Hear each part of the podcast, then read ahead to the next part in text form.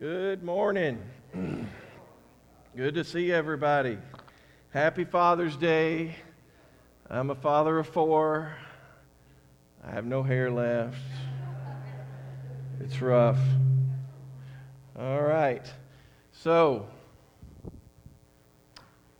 going to begin. By the way, we have the soup kids with us. Some of them. I mean, there's three. There's like 12 of the kids. Uh, Marley, you want to help me out? Come here. Isn't she cute? I want you to just write your name on the board. Spelled with an M, by the way. Very good. That's it. Do you spell it right? You can go sit down. I would spell it. I would spell it with a Y, but you know, that's the way you want to spell it. Am I in a hot spot? You don't know? Okay. Um, anybody got their keys with them today? David, hold yours up. You got your keys? Just hold those up. Okay. So Marley and David, had this been the Sabbath, would have violated it. It's like, what do you mean? Well, there were these Jewish interpretations, and we can read about these oral laws um, that are found in what's the Mishnah and the Talmud. These are oral teachings that had been put into print, and we can read these. They're actually very fascinating. And so they had these, these interesting laws, and they built upon the laws that were already there. Okay? Now we know, based on Jeremiah, that it was forbidden to carry loads on the Sabbath. And in Bible class, we looked at a text from the book of Numbers. There was a man who was stoned by the whole community because he was picking up sticks on the Sabbath. Now, I, I want you to get into the tension today. We're gonna, I'm going to bring you into the tension of things. I hope that you leave very uncomfortable because that's my purpose. Because that's what's happening in the text. And we need to understand that they did these things because this was such a serious and sacred thing. And when we find something that's very serious and is very sacred, we, we want to do those things in order to keep from violating those things. Now, the problem is they took them to extremes, right? They took them to extremes. One of the categories, and by the way, they had 39 categories for Sabbath not 39 laws. They had 39 categories, and every category had all of these laws as to what you could do on this particular thing. Okay? So you got to uh, get into this. And one of the violations was to carry a key or a handkerchief or a wallet. A lot of us would have been in trouble. Um, the other was writing more than one letter on Sabbath day. There was another about tying and untying permanent knots. You couldn't do that on the Sabbath day. And we look at that and we think, this is just crazy. And w- what's really interesting is probably if the first century people came here today and joined us for worship, they would probably be like, what? They're, they're going to look at some of the things we do and they're going to be like, ne- what are you doing? So we're tempted to hate on the scribes and the Pharisees, and it's easy to look at them as a bunch of intolerant legalists. And today's lesson is not going to help you feeling this way about these people when you read it. But we also need to understand they provided a need, which is here's a law, which is keep the Sabbath day holy. Okay, you can't harvest on Sabbath day. And so they wanted to know, well, what does that look like in my life? Okay? And so they built these things around. Now, as we said, they, they took them to extremes. But, but we can sit there and we can just downplay them all day long. But guess what? We do the same thing. You know why? Because we enjoy a good Bible class. We enjoy a good commentary. We enjoy blogs of people that we trust. And they're telling us how to live out the law that is given in Scripture. Okay? And guess what? none of them are perfect. Even translators are not perfect. You understand this about your Bibles. Not that I don't trust my Bible, it's just I realize it's very difficult taking something from Aramaic and Hebrew and Greek and then putting it into our English version and words that we understand that make sense to us. So, let's just get into this. Let's look at chapter 2. We're going to start in verse 23. One Sabbath, he was going through the grain fields, and, there may, and, uh, and as they made their way, his disciples began to pluck heads of grain. And the Pharisees were saying to him, Look, why are they doing what is not lawful on the Sabbath? And he said to them, Have you never read what David did? When he was in need and he was hungry, he and those who were with him, now he entered the house of God in the time of Abiathar, the, pre, the high priest, and ate the, the bread of the, of the presence, which is not lawful for any but the priest to eat. And he also gave it to those who were with him. And he said to them, The Sabbath was made for man, not man for the Sabbath. So the Son of Man is Lord even of the Sabbath. So we see this controversy. It's over fast food, isn't it?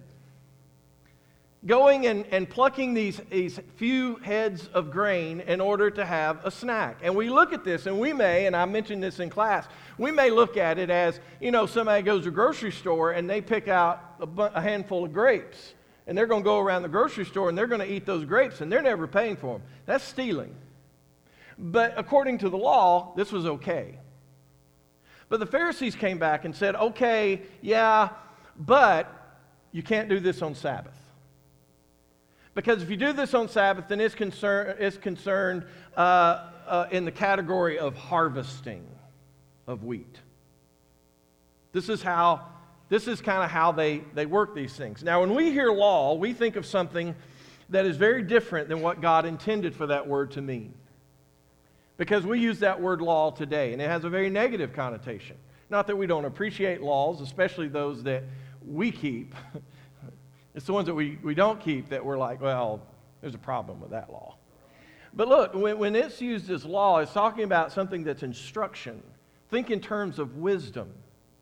So God gave us this, these instructions to bless us. He gave us these instructions not as a burden, but they were intended as a blessing. Okay, you, you see this. And it, because it's very important, uh, because I'm not talking about making rules that, that no longer benefit mankind. When I talk about burdens, I'm talking about we just follow a law because it makes us feel like we're being holy. It makes us feel like that we are appeasing God because we do that thing rather than understanding why that thing was given. And we want to be obedient to God. That's not what we're saying here. But we sometimes just follow laws and we do it for that purpose. So in our text, Jesus' disciples are hungry. But the Pharisees, but for the Pharisees, it was more important that they not eat that day than it was for them to get a snack. Jesus brings out one of their classic movies. He pulls out one of the greatest action heroes of the First Testament King David. Now, he wasn't king at this particular time, which he's referring to 1 Samuel chapter 21. And this is when he's running from King Saul. King Saul wants to take his life. And he's running from King Saul. And he goes to the tabernacle, which is in Nob. And he goes to the priest and he asks for bread. And the priest said, I don't have any common bread. All I have is what is this consecrated, holy bread. And in class, we talked about this a little bit more. This is the bread that came right out of the Holy of Holies.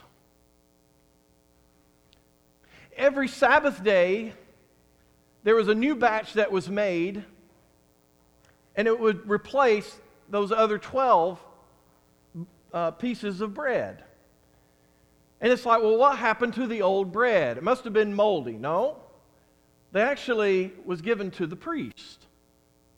And the priests were to eat it in the holy place. Why? Because it was to be eaten in the presence of Yahweh, of God. That's why it's sometimes called the bread of presence. David is not a priest. And yet, David is going to take half of those loaves and he's going to take them with him and he's going to eat them. And you would think the Pharisees would have a real problem with this, but they don't. You know why? Because the scriptures indicate to us that what David did was okay. It was okay. He was tired, he was hungry. There's a physical need. He is the anointed of God.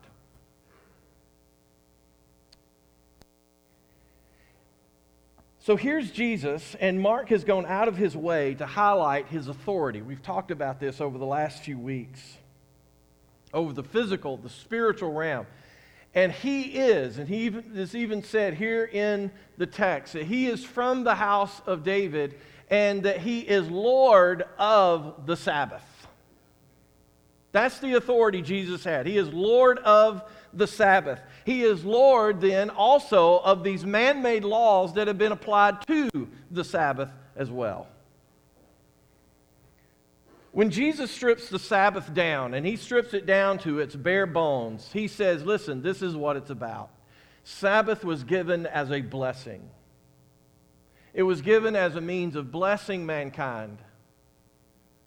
Man was not given for the Sabbath, Sabbath was given for humanity. Hmm. Think about the instructions that you don't really care for of God whatever it is. And you say, oh no, I like them all. Really? Really? Love your enemies? You always like that one?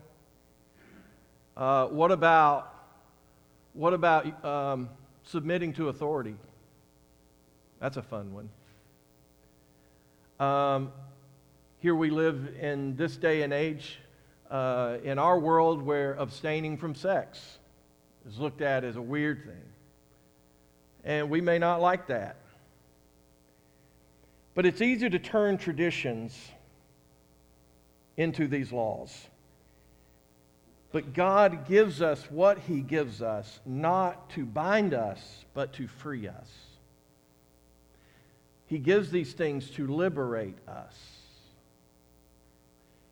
I asked, uh, mentioned in class Joseph Shulam. He is a Messianic Jew in Jerusalem and he is just brilliant. He's, he's just brilliant. I've heard him speak on a few occasions and, and at Lipscomb. I asked him one time, and I, afterwards I said, Look, have we Gentiles gotten this thing wrong? Uh, should we be keeping the Sabbath? And this is what he said. He said, No, but you'd be a fool not to. And what he was saying is, you don't need to look at this as a law. You need to look at it as a, this was a blessing from God. That, by the way, goes back to creation if you really dig into this thing. So it's interesting how we perceive these things. All right, let's keep going. Chapter 3. Again, he entered the synagogue, and a man was there with a withered hand, and they watched Jesus to see whether he would heal him on the Sabbath, so they might accuse him. And he said to the man with the withered hand, Come here. And he said to them, Is it lawful on the Sabbath to do good or to do harm? To save life or to kill? But they were silent. I love Jesus' questions. And he looked around at them with anger. Okay, look at this. This is Jesus. He's angry. He's grieved. Why? Because of the hardness of their hearts. And he said to the man, Stretch out your hand. And he stretched it out, and his hand was restored.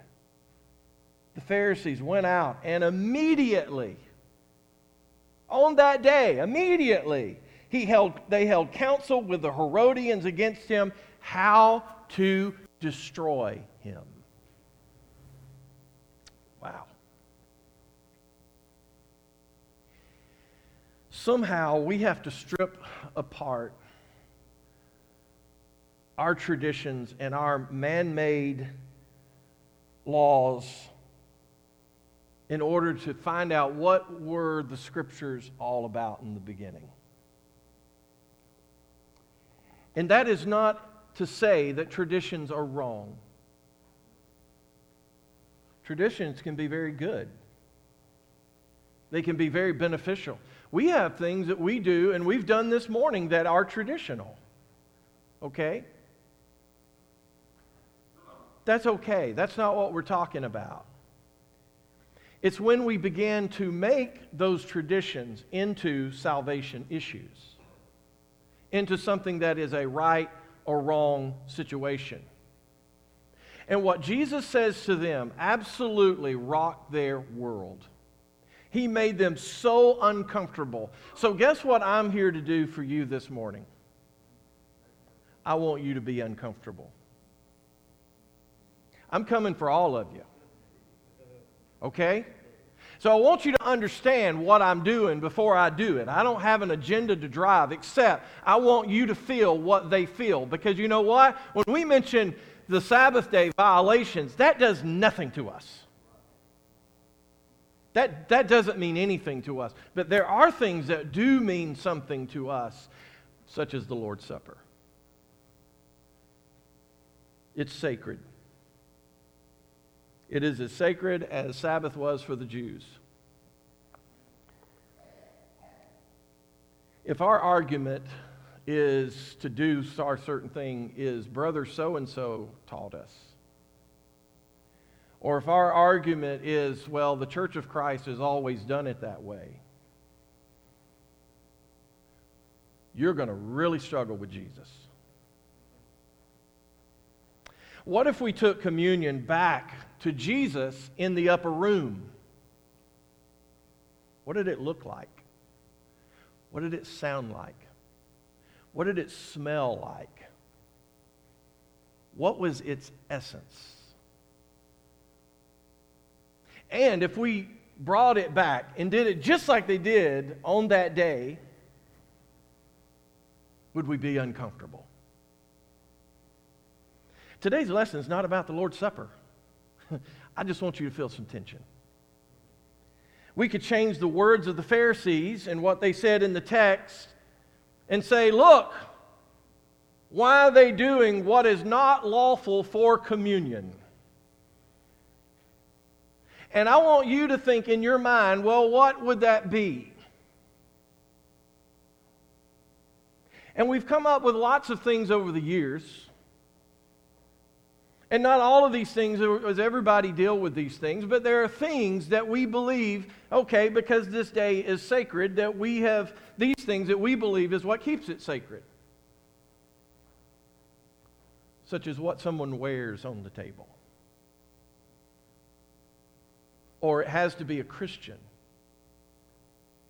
that carries trays around.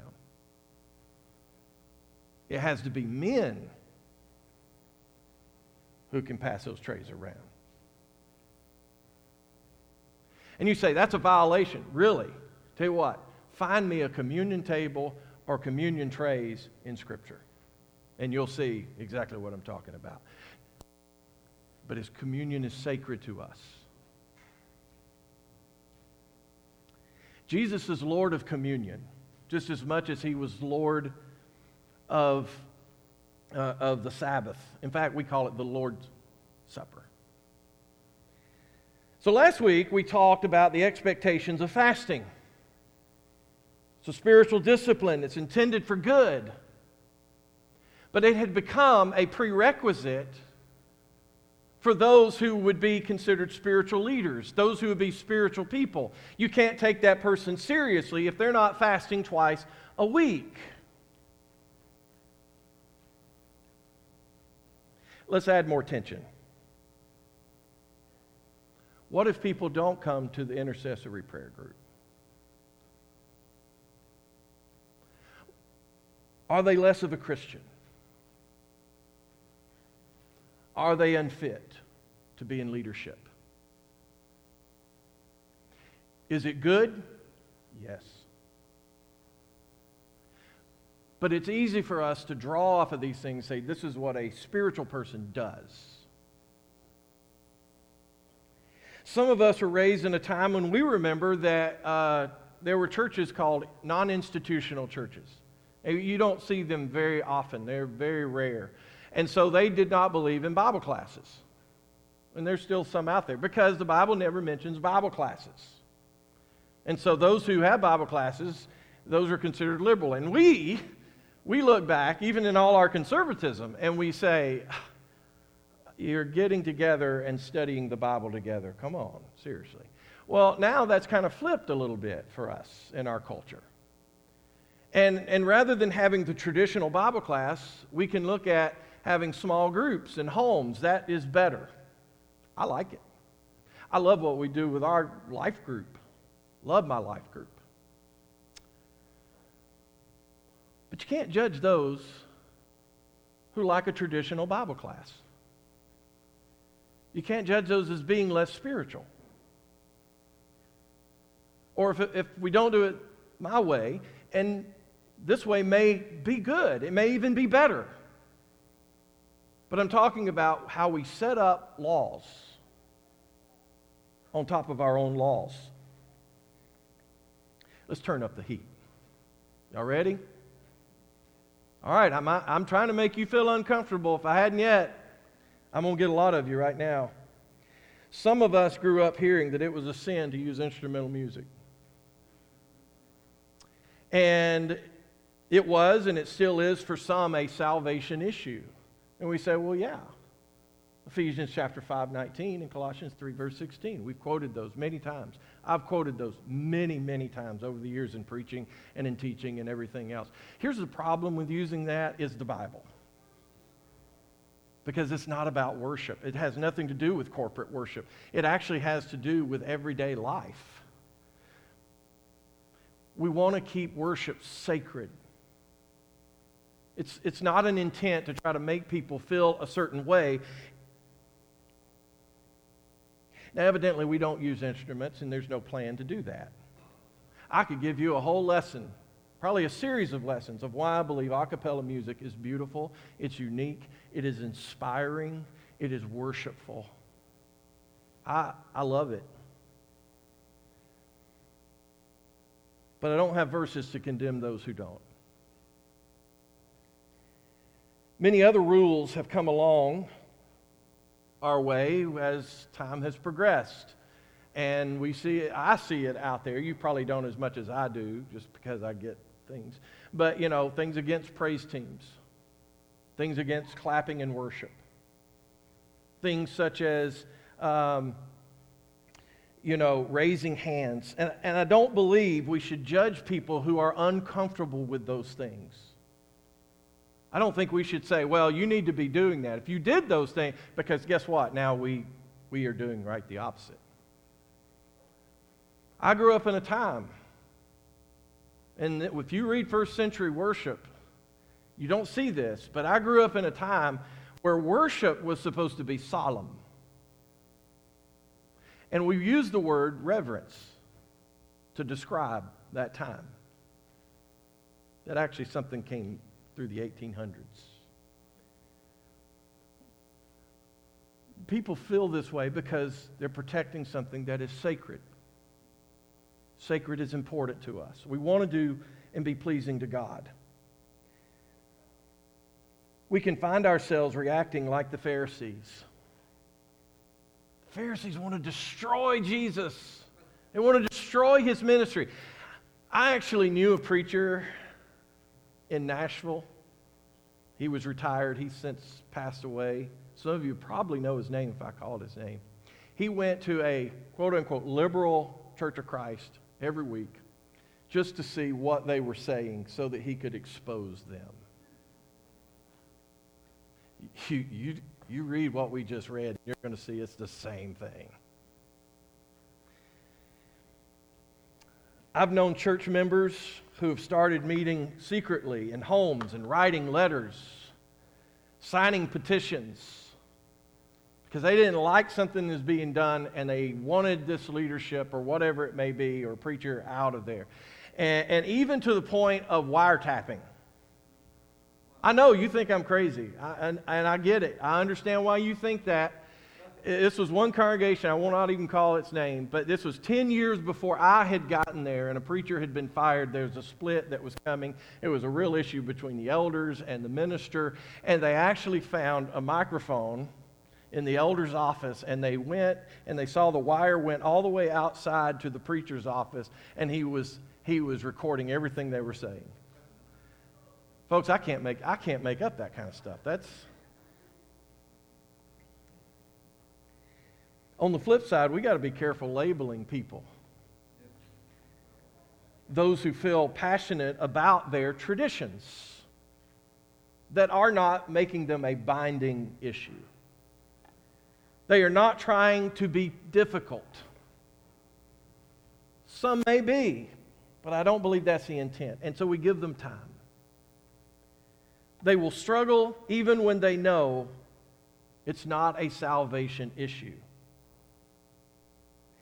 This is why I wanted to bring you into the drama, because I want you to feel the story. I want you to be in the tension because it's easy for us to see how the Pharisees were being ridiculous over the Sabbath. But when we bring our own modern day things in, into it, then it's like, whoa, wait a second. That makes me very uncomfortable. And even things that I know are not a biblical issue, a thus saith the Lord issue, even if we did it, I would be uncomfortable. That's a human part of our nature.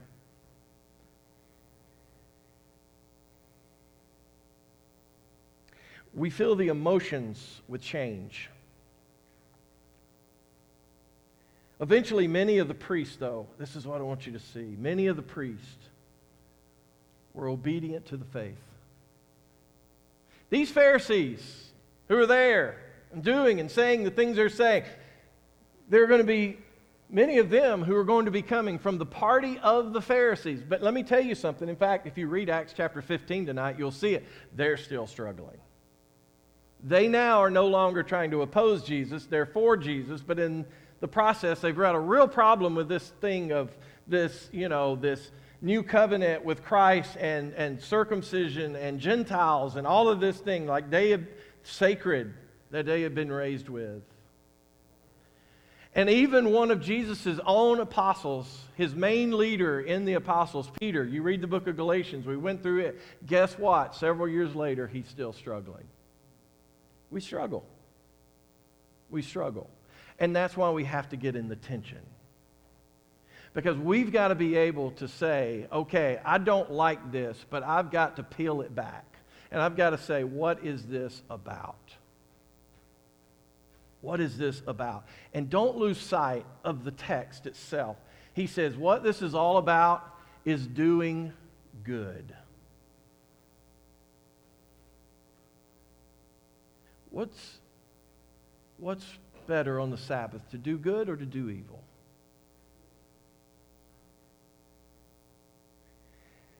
Now, let me bring you into the tension. Let's say next week, elders get up and they make an announcement, uh, or make an announcement today. Next week, we're not having our regular worship. Instead of doing that, we're going to go out and we're going to help this family that really needs some help. And we're going over there and we're going to minister to them in all kinds of ways. Now, now it's easy to say, well, why can't we do that on Saturday? Ah, now you're in the tension. Was this a life and death situation in this text, this man with a withered hand? Could he have waited a few hours? By the way, Sabbath goes from Friday at sunset until Saturday at sunset. Could he not have waited till sunset to heal this man? Could I mean, could he just come back the next day and healed this man? Yes. But what Jesus is showing us is when there's an opportunity to do good, just do it. Just do it, even if it's in the way of the sacred. Let's go a little bit further. I want to get even more into that tension. Let's just say, you know, there, there's a church and they're inviting all the churches around. And, and, and we would just say, this church we do not agree with. There's some things thus saith the Lord, we absolutely would not agree with. But what they're wanting to do is do something that is helping the poor. And they want to do it on a Saturday. Now it's easy to say, well, you know what? Why can't we just do our own? Ah, we're in the tension. When we have an opportunity to do good, do it. Don't worry about the politics. Even, even things that are sacred to us.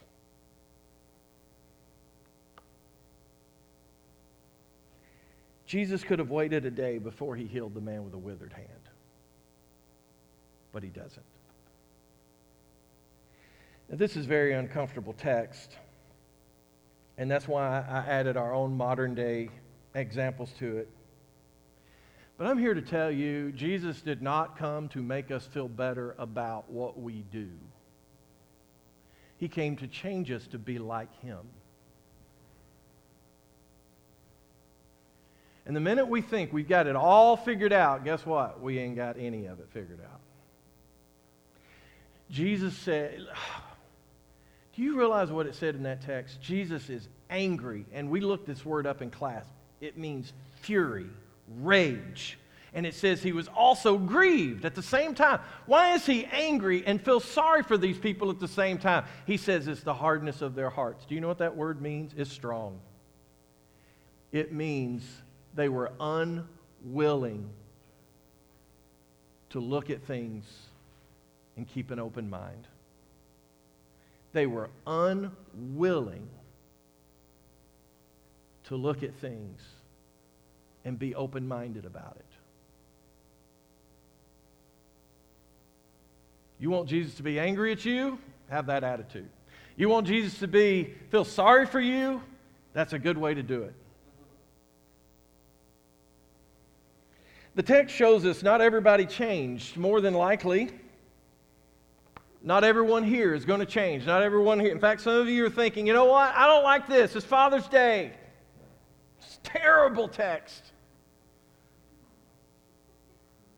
I'm going to write a letter to the elders. And I'm going to sign my name anonymous so that they'll know I'm really angry. And I'm going to get rid of that guy. I don't appreciate this. I don't like the way he challenges us sometimes. That's okay. Seriously, it's okay. You do that. This really isn't between me and you. See, that's the problem we have. We think it's between it's between us. It's not.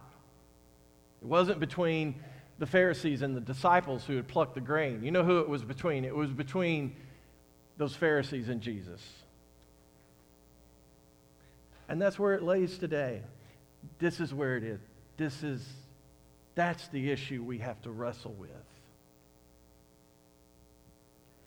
And I'm going to tell you, I, I try as hard as I can. I've come a long way in, in a lot of ways. I could tell you things, and you would just be like, your mind, it, your, your head would explode. It would really, I'll just give you one example. This was my home congregation. And there was a lady, she got so mad, threatened to leave because the preacher, wasn't me, I was just a kid, but the preacher wore something other than a white shirt to preach in. They had on a suit and tie, but he wore a blue shirt. Preachers don't wear blue, blue shirts. See, I mean, you just need some, you need some duct tape at this point and just wrap around your head so it doesn't explode, right? But, but let's also understand why we are that way. I, it's not because we just hate Jesus, it's because we see these things that are sacred and we want them to remain sacred. And when people do those things that aggravate you and you say, you're being ridiculous, I want you to keep that in mind. They're trying to take something and they believe is sacred and they're trying, and, and you can help them to come along. But even when you help them to come along, I'm here to tell you, they're still going to struggle. Because guess what? You may have a problem with them, somebody else is going to have a problem with you. And we're going to struggle too. It's a human nature thing. Jesus brings us into the tension. You may say, well, you know, none of this made me feel any tension. Listen, get with me afterwards. I'll work on you. I'm going to do my best to make you feel uncomfortable. But look, I love every one of you. Uh, my goal is not to make you mad and for you to leave. I, I did want you to feel the tension, but that's, I want you to see Jesus. I want you to see where he is. And that we have to say everything runs through the lordship of Jesus Christ and not on our own man made traditions. And those traditions are good, but it doesn't, but we can't make them into something that is sacred itself. Father, we come to you this day and we just come and we pray and we ask you to be with us. Father, we are, we are frail. We are fragile. Father, we mess up. We think sometimes we've got the right thing, and, and, and Father, we struggle to see anything else. And Father, we just, we, we're trying. We're trying. And even, Father, in our efforts, to keep these things that you have given to us as sacred and holy, Father, we know that we can, we can even mess that up. Father, help us just to continue to see you and help us and guide us and lead us. Father, we pray your Holy Spirit helps us in these things because we need it and we're going to need all the help that we can get. But Father, we we come to you, and most of all, we thank you for your grace and your mercy because we don't deserve it. But Father, you love us so much, even despite those times that we just can't mentally get a grasp on things. Father, you still love us. We aggravate you but we know in the end that you love us. And that's why you were there and you were standing before the Pharisees that very day because you love us. You love all humanity. And Father, we come before you, we submit to you, and we lay it all out before you. In Jesus' name, amen. If you're not a child of God and you want to be, and if you're sitting there and you're worried about, well, you know what, I'm not perfect. Well, you have you found the right place. We're not perfect. We're striving for it. That's important. It's very important. And, and if we can help you in any way, it, it may be baptism. Maybe it's uh, you need, first of all, you just need to develop a faith and trust in Jesus. Let me tell you, that's where it all begins. If you don't get that, I don't care whatever, whatever else you do. It won't matter what you do if you don't get this trust, this trust in Jesus.